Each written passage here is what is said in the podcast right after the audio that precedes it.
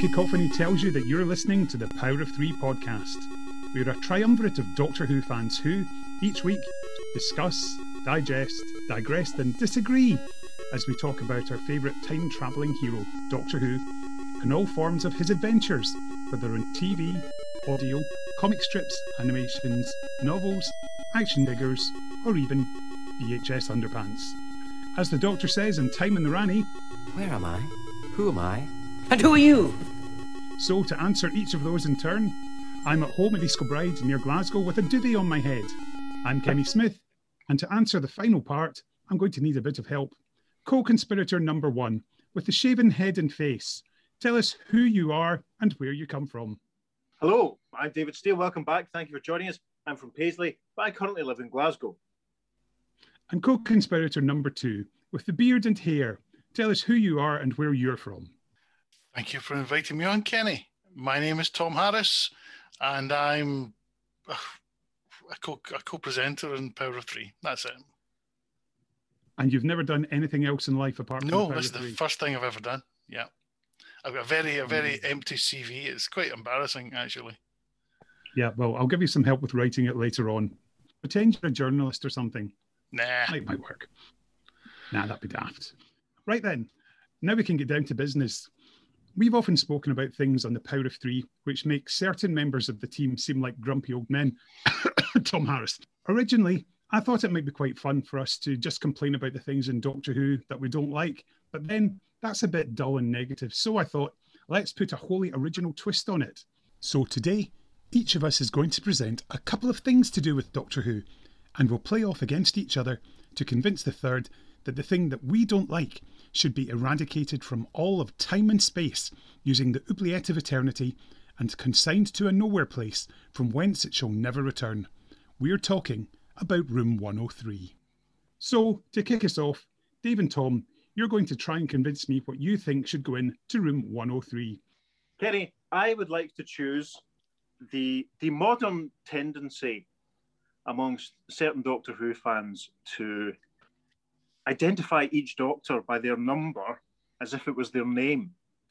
So, you know, those those was yourself. Kind of we grew up, we kind of we would talk about the fourth Doctor. Generally, more often than not, I think we would talk about the if we were talking about each particular Doctor, we would use the actor's name. I remember in the the nineties when I sort of became a an active part of, of Doctor Who fandom finally, and people would talk about how good Tom was, or, or Pat, or Billy. You know, we talked about the Doctors in very very sort of familiar terms using the name, but latterly a lot of Doctor Who fans now refer to each Doctor, as I say, by their number as if it's their name. So people will not talk about the, the character played by David Tennant as the 10th Doctor. They will call him 10. They don't talk about the character played by Peter Capaldi as the 12th Doctor. They call him 12. And I've even seen references to 4 and to 5 and to 3. And this irritates me beyond belief. I don't know if it's a symptom of, of me aging and becoming slightly grumpier, or if it's just a reaction to something that I think is a little cutesy and a little, you know, it reminds me of when, you know, the, the argument used to get when Star Trek fans would say they were called Trekkers and not Trekkies. It puts me in mind of that sort of thing. I think it all started with the song which was played over the end of Christmas Invasion when the Doctor was trying on his new costume for the first time. And the song was called Song for 10.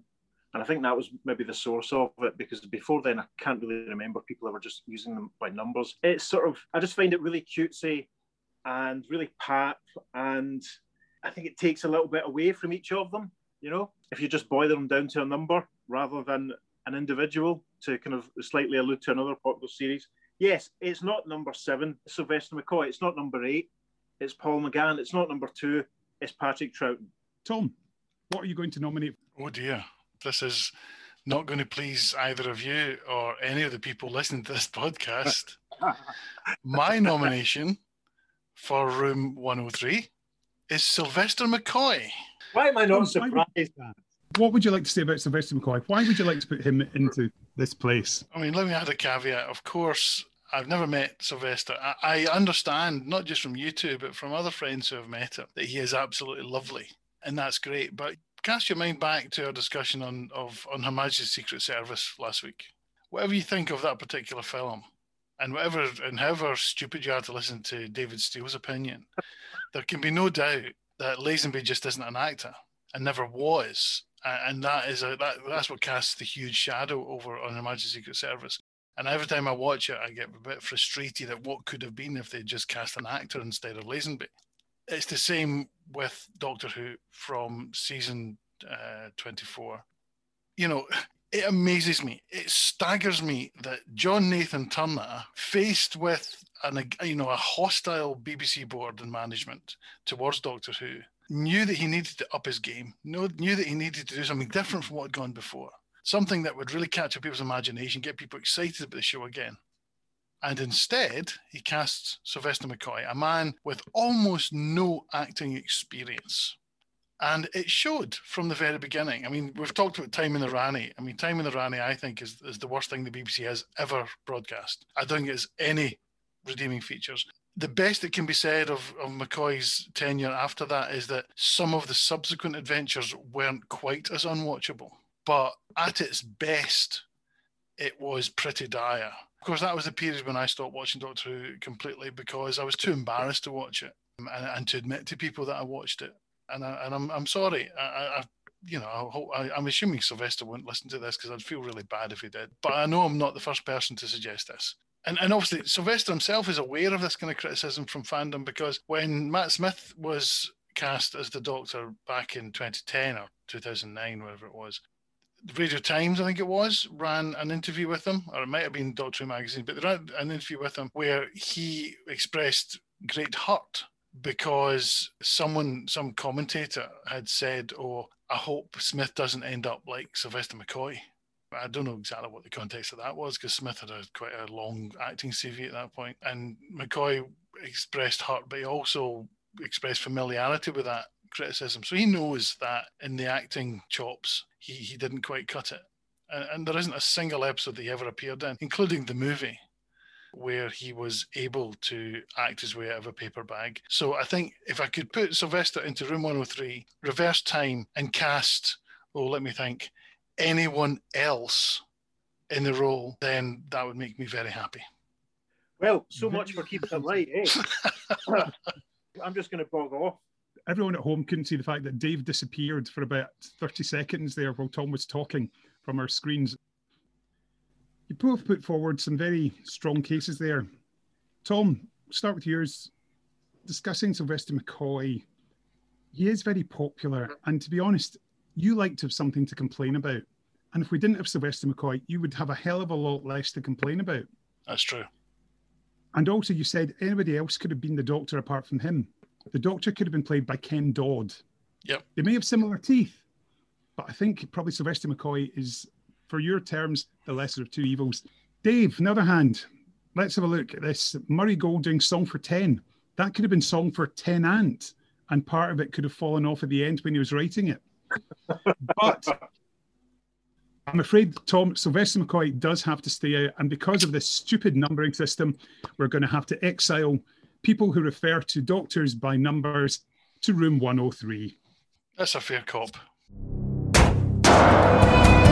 Well, I woke up today. Okay, let's go into round two where I am in the chair. I have the power. I have the power over life and death which is always as it should be. And I'm going to start with Kenny to name something from Doctor Who lore that should be consigned to the eternal hell of room 103. What do you want taken out of the Doctor Who space time continuum forever? Well, Tom, there's only one real mega strong contender for me right now that really, really grips my poo.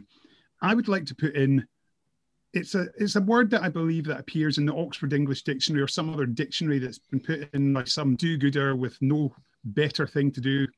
It is the term Whovian, which I believe is used to describe some Doctor Who fans. Now, for me, the whole point of being a fan of something is that you're a fan. You enjoy it for what it is.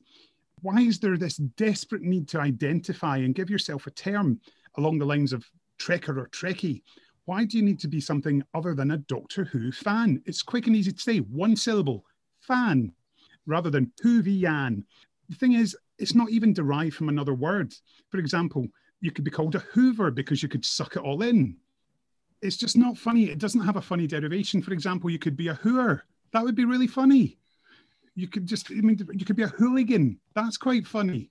Oh, I like there's just that. this- yeah, there's no wit, there's no humor to it. And of course, the thing that really, really, I mean, the three of us come from the west of Scotland, and we know what it's like in the west of Scotland, where there's this desperation to have a label. You're either a Rangers fan or you're a Celtic fan. And there's this horrible nonsense that leads to so much bigotry and dislike of the other when just because of having a label. Because when I was at school, I was an Aberdeen fan. So the Rangers fans hated me and the Celtic fans hated me. And the amount of pelters that I took because my team were good in those days was ridiculous, all because of this need to have a label. Because they say, I'm an Aberdeen fan, and they'd say, All right, but who do you really support? And it's like, No, it's Aberdeen. I couldn't give a damn. If Rangers and Celtic play each other, I want each other to lose. No, for me, Whovian is just why this desperate need to try and have something. It's an American term. For some reason, it's come back across the Atlantic here. And I believe that in her first press statement, the actress Jodie Whittaker used the word Whovian to talk about Doctor Who fans. Where has this come from? It is not a word. It must go in room 103 at once. All Whovians are Doctor Who fans, but not all Doctor Who fans are Whovians. Okay, that's a, a, a very persuasive case. Let's see if Mr. Steele can come up with an equally or more persuasive case for his pet hate. Go for it, Davy.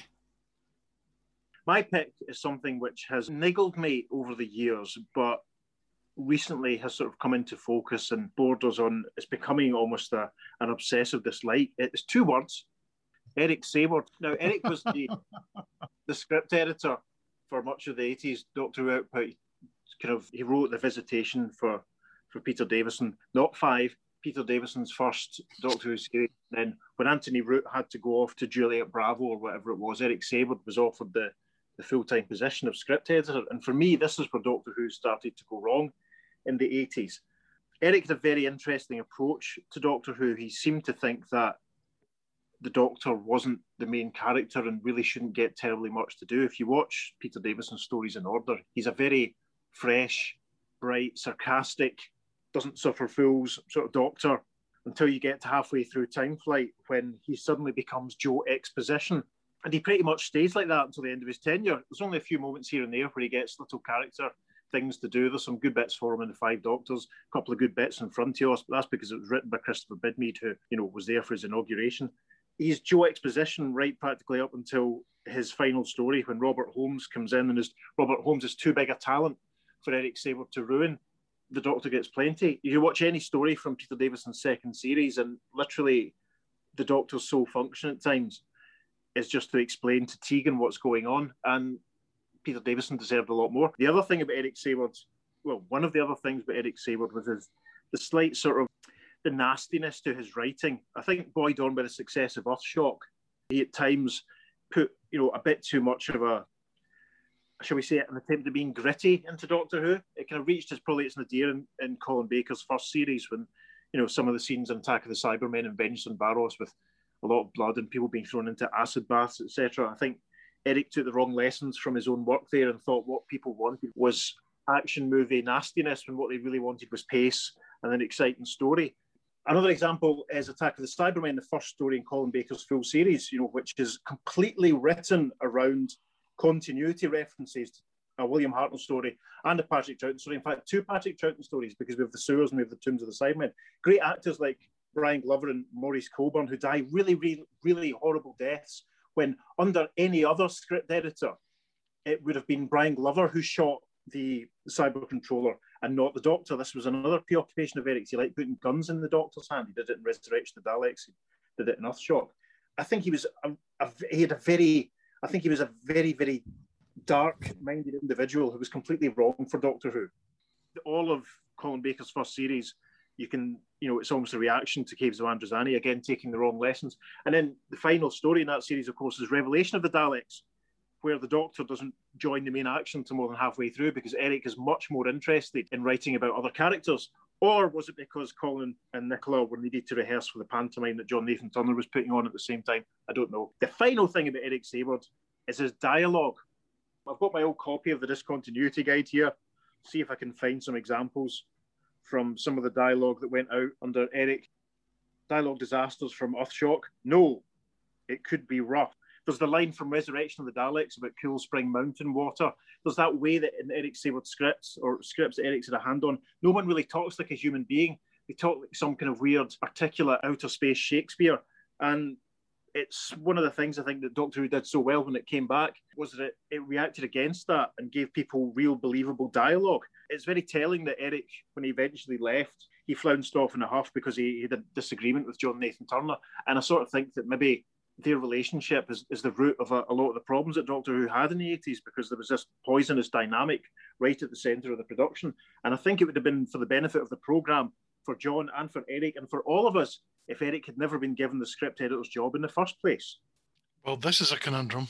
I mean, do I put the much used and to some people much loved descriptive of a Doctor Who fan into the, the never ending infinity of, of Room 103 or put Eric Saward, who I think we all agree was not up to it during his tenure at the program. But is that enough to consign a writer to eternal damnation? I'm not sure. I think, on balance, you both made excellent cases, but I think, on balance, the world is a better place for having a short name to describe anoraks who go to conventions, even if it doesn't necessarily describe every single fan. And of course, if you put Whovian into Room 103, where does that leave the universe?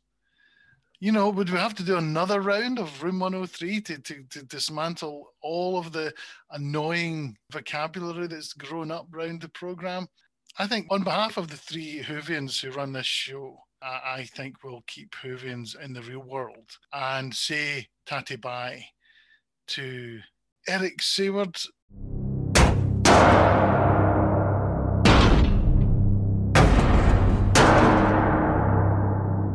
So, over to the Twitter sphere. I asked our listeners who are not Whovians if they had to put anything Doctor Who related into room 103, what would it be and why? And I also stressed, make it fun. We did get a few replies which were a bit cruel and personal, so we won't repeat those here. Yeah, I'm sorry about that. I'm sorry about that, Kenny. Cruel and personal ones to Tom. I know I spent a lot of time sending those tweets. All those. So I'm going to put these tweets together in groups of threes and ask you to put your, which one you want to put into room 103. So, Dave, here's your first batch. From David Cherry, we have the human Dalek hybrid. They had the chance to make the coolest thing in the world a horror show or tentacles walking about and talking with more menace and emotion than a Dalek. But what did we get? A New York businessman with some sausages hanging off his face and a comedy eye. Catherine, who is at A Girl with a Gun Mike, said, a tad serious, but too much bickering between TARDIS teams and multi doctor stories. One of the reasons I like Sirens of Time so much is because it was nice to hear the doctors looking out for each other, appreciating their different strengths and working together. And Colin Brake, who actually would have been the script editor in season 27 of Doctor Who if it had gone ahead, said, lists, top fives, top tens, best this, best that, whatever, just stop it. I like Doctor Who, full stop. Some days I like some bits more than others, but most of all, like whichever Doctor I'm reading, watching, listening to, or occasionally writing about. So, Dave, what would you say to that? Who would you exile? this is not difficult at all. Now, with all due respect to Colin Brake, I'm a big fan. I remember reading one of his, his Doctor Who books. Was it Escape Velocity? Was that one of his? Can't remember. Yes. A lot of time for Colin Brake. He knows what he's talking about as far as his, his job and all that. He's a good guy. But come on, Colin, making lists is all the fun. It's great. And Catherine, I'm sorry, but the, the bickering between TARDIS teams when in multi-doctor stories is the highlight of these sort of stories for me. Um, actually, the was at the end of the beginning, the recent one that, that wound up the main range had some really charming scenes. All of the different TARDIS crews met up. They actually all got on very well. It was very, very, it was very, very nice. But I do like the bickering. I think it's amusing because we love the characters. So, and this isn't just because I know him in real life. I'm gonna, I'm gonna pick David Cherry's choice of um of, of the, the Dalek hybrid because it was bogging. that can go straight in.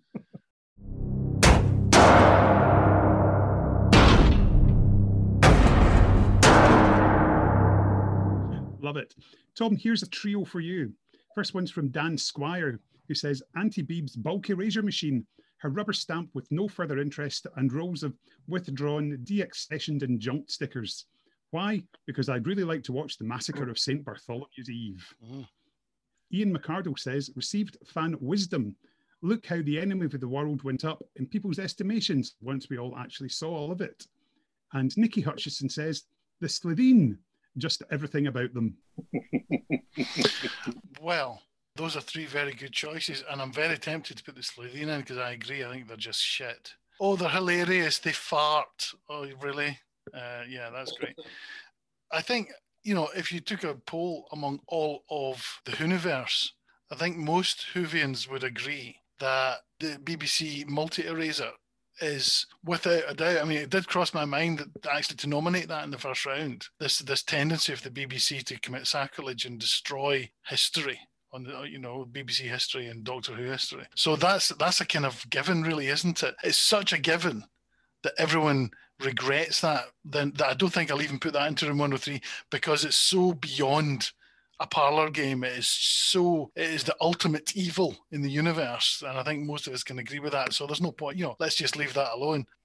I think I'll go for received fan wisdom because because they often disagree with me, so that's a major minus point. And yeah, there is. You remember when before we even saw a glimpse of a celestial toy maker, it was kind of held up as this great, iconic, amazing first Doctor episode, and we were all looking forward to see it. And then we saw, I don't know how many episodes of it are, have survived, but it really is shit. And I expect if we'd seen all of it. It would have been just as shit. But but nevertheless, fan wisdom was that, oh, this is wonderful and great. No, it wasn't. And I, I, I suspect that can ring true with a whole number of, of missing episodes, and we'll only find out if one day they're actually returned to us. But fans are generally wrong, I find. So that's what I'm putting in room 103.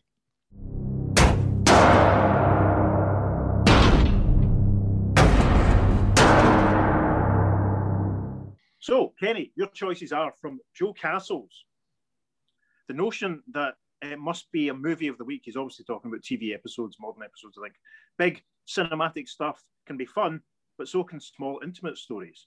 Throwing in the kitchen sink every week sometimes smacks of desperation. Okay. Twitter user Book It very succinctly says 80s incidental music. Mm. And finally, John Ryan says Michael Grade. well, to be honest, this is actually quite an easy one for me. Dealing with 80s incidental music, I'm a huge fan of synthesized music, Pet Shop Boys, Erasure, and just even like 90s electronic dance, and even up to today with Tove Lo or Tuvalu to be correct pronounced. I love synthesized music, so there is no way that I'm letting Keff McCulloch, Peter Howell, Dominic Glynn, and the rest go into room 103. Joe Cassell's, the notion that it must be a movie of the week, big cinematic stuff. I quite like that. I like the fact that you know you've got you can go for these ridiculous titles like Dinosaurs on a Spaceship. Great title because it says that it's a Ron Steele story and it gives you that. So our final option there is Michael Grade, who took Doctor Who off air and sacked Colin Baker. So for me, Colin had so much more potential to show what he could do. We've seen it or we've heard it on Big Finish. So I think that Michael Grade has to go into room 103 right now. No arguments, gone.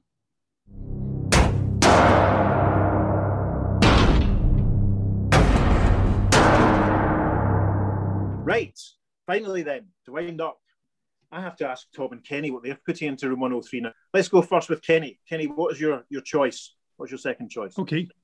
My second choice is the Doctor Who experience in Cardiff management team.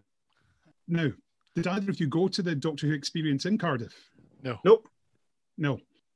This was perfect.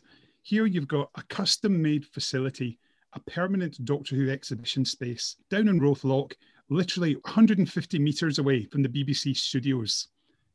Inside, it's all beautifully made, custom built Doctor Who exhibition space. Everywhere you turn, there's River Song shoes, there's a Cyberman head, Bessie's there, there's a Dalek made out of Lego. And this is just in the entrance foyer where you go and get your tickets. And as you go through, there's an interactive zone where your team members who introduce you to it all and you've got your act out part in a story. You can join in.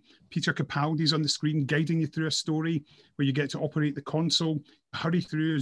There's zones with weeping angels, bits with Daleks, and it's fantastic interactive stuff where the little kiddies can scream. It made my Katie scream. She'd blouse out after she saw a Smiler. And you go around this and you do this part of the story. And then when it's all done, you emerge into the Hartnell console room and there you have tons of Doctor Who props around. There's console rooms, monsters, everything you could want to see, costumes, even bits of Torchwood.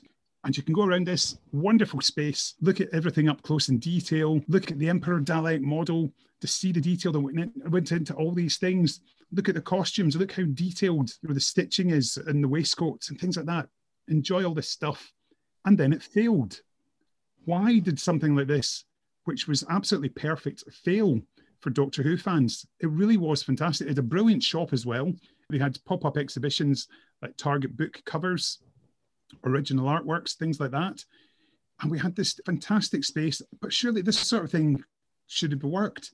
You could have made constant events in there. You could have had signings. You could have had come and meet the doctor, or here's like a writer's workshop, even if it's, you know, here's just like Mark Gatiss pop along for an hour or two, do a quick talk, sign a few autographs, and off he pops. Something like this should have worked.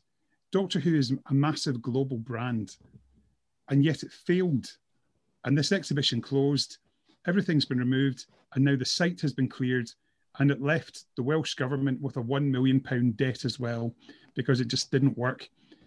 So for me, the people who are responsible for managing this completely failed Doctor Who fans, not just in Wales, not just in Britain, but all over the world.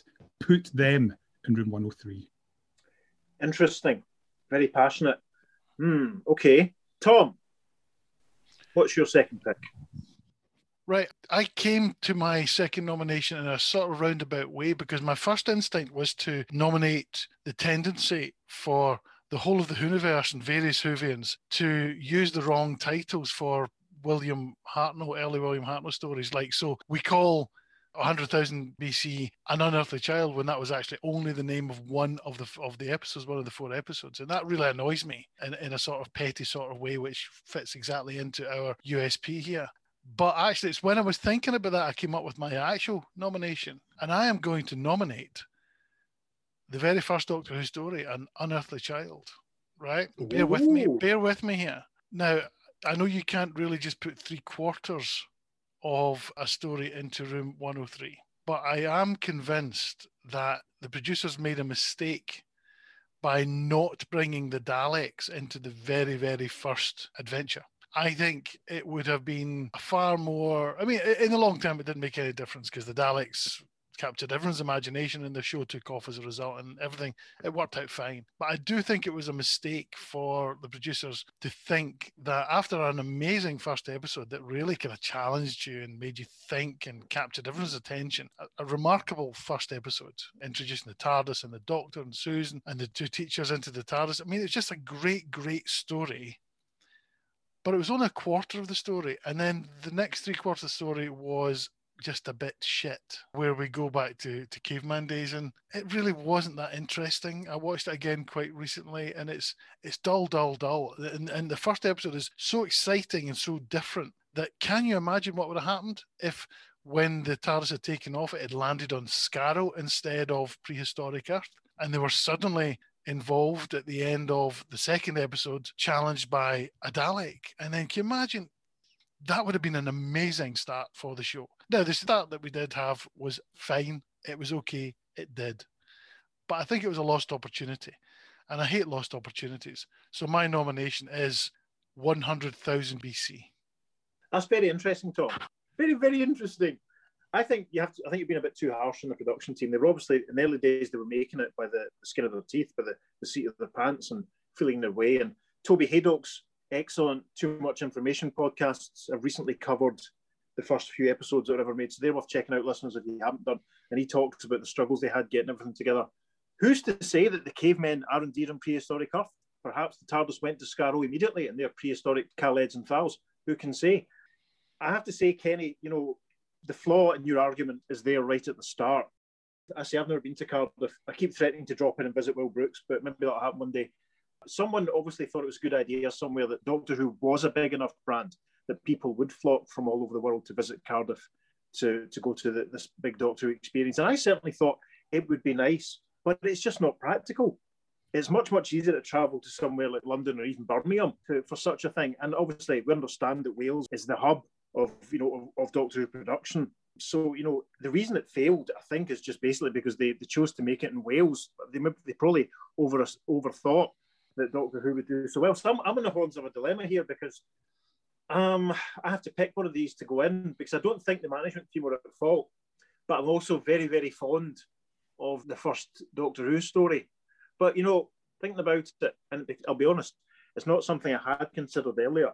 If the Daleks had rocked up much a bit earlier, you know, a couple of weeks earlier than they did, that would have been a real demonstration of what the program can do. It would have been balls out, it would have been full on, it would have been very, very brave, rather maybe perhaps the safe option of just going with some cavemen.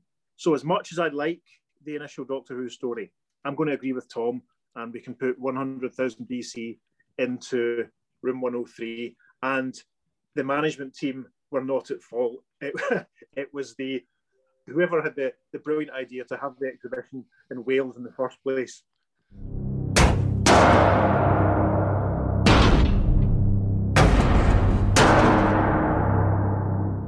Amazing scenes from the, the former member for Glasgow Cathcart there.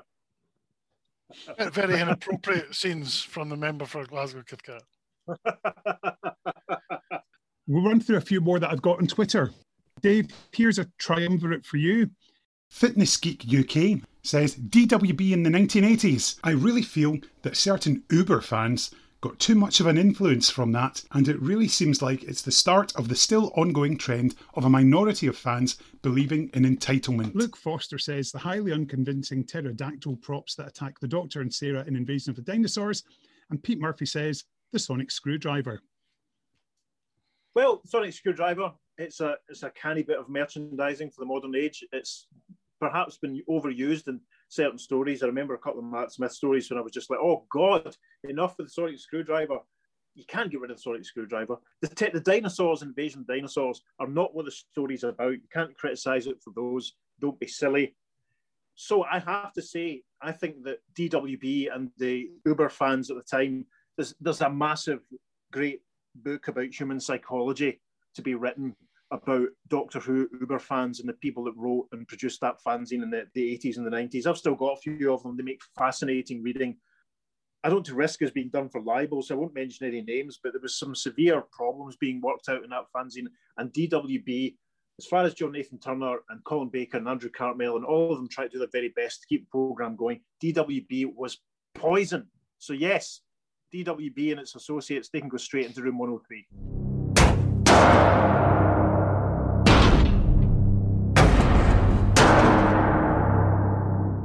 Tom, here's a trio for you. Blaine Coughlin says the horrible breakneck pieced light entertainment style end credits imposed in series four.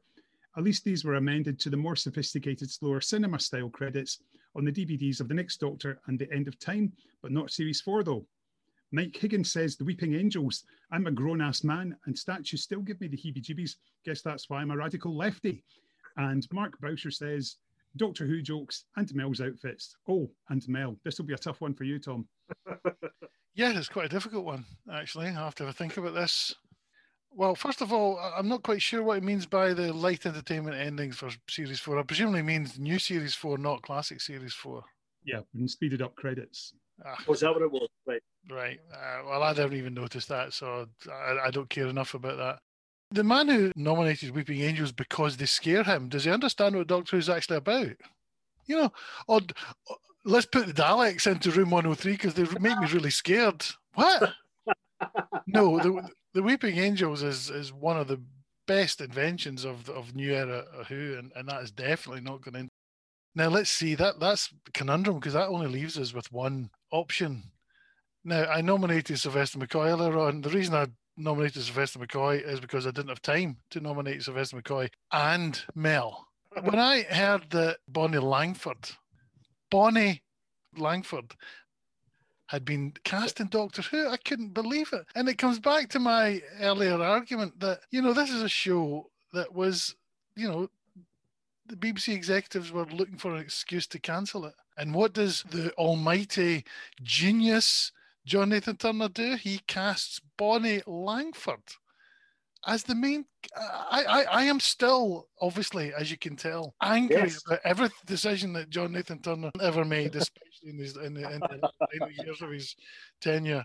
But casting Bonnie Langford as the main companion was a shocking act for, for any producer. I mean, the best thing that John Nathan-Turner could have done before uh, season 26 would have been resigned, and the program might actually have survived for a little bit longer with someone else at the helm. So it's not really Bonnie Langford's fault that John Nathan-Turner cast her, but you know, at least she's still alive, can still blame her. So she goes into room 103. Absolutely, she does.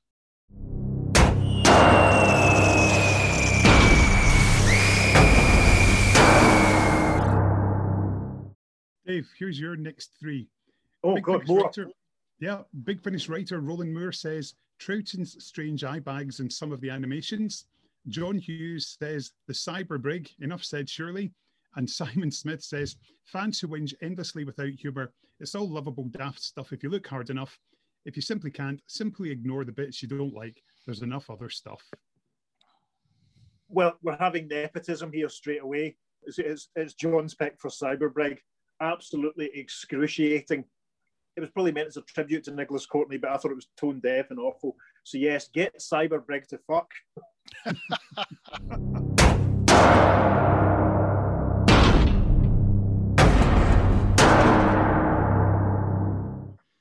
Right, Tom, here's three more for you. And then, Dave, there's a final three. So, Okay. Tom, Martin Kennaugh suggests the Sixth Doctor's coat. Alan, who is at cleverest person, says the Ponds not minding that their newborn baby's been abducted. Instead of panicking or doing everything possible to try and find her, they go on another adventure with the Doctor, one where they have to help a child escape nightmares. They don't even mention their abducted baby, although I like the fact Steven Moffat said in DWM that he completely dropped the ball there and regrets the whole storyline. And finally, Lady Geek says Peter Capaldi's guitar, pretentious. Oh, I hate the guitar. Right. Okay. Well, uh, it's not going to be the Ponds and the baby because I think Steven has rightly taken responsibility for that. So that kind of lets it off the hook a little bit. I think that this whole exercise is about punishing those crimes that have not been acknowledged. That lets it off the hook. I liked Peter Capaldi's guitar. I'm sorry. I, I, I did. I'm, I remember when he came in on the top of that tank playing his guitar. I just, I just grinned. I, I just loved it. I thought it was very funny. I, I, thought almost gave up. no, Oh, I just thought it was exactly what the audience was looking for, and and I loved Peter Capaldi as the Doctor. I loved him in that story. I just thought that was great. So that's not going in room 103, and anyone who disagrees with me is wrong. And obviously that leaves Colin Baker's coat. What the hell? You know, there's a theme coming up here in my nominations, isn't there? What the hell was John Nathan-Turner thinking? I mean, this was his first job as producer, wasn't it? And his only job as producer Pretty Um, much, yeah. this was a man who was tone deaf to what his potential audience actually wanted. He had no idea. Never put a fan in charge of a show. It, it was just bloody awful, and it was it was unfair to Colin Baker as well, who I loved as the Doctor and still love as the Doctor. So yeah, okay, put the Sixth Doctor's coat in, but that's just a proxy for you know who.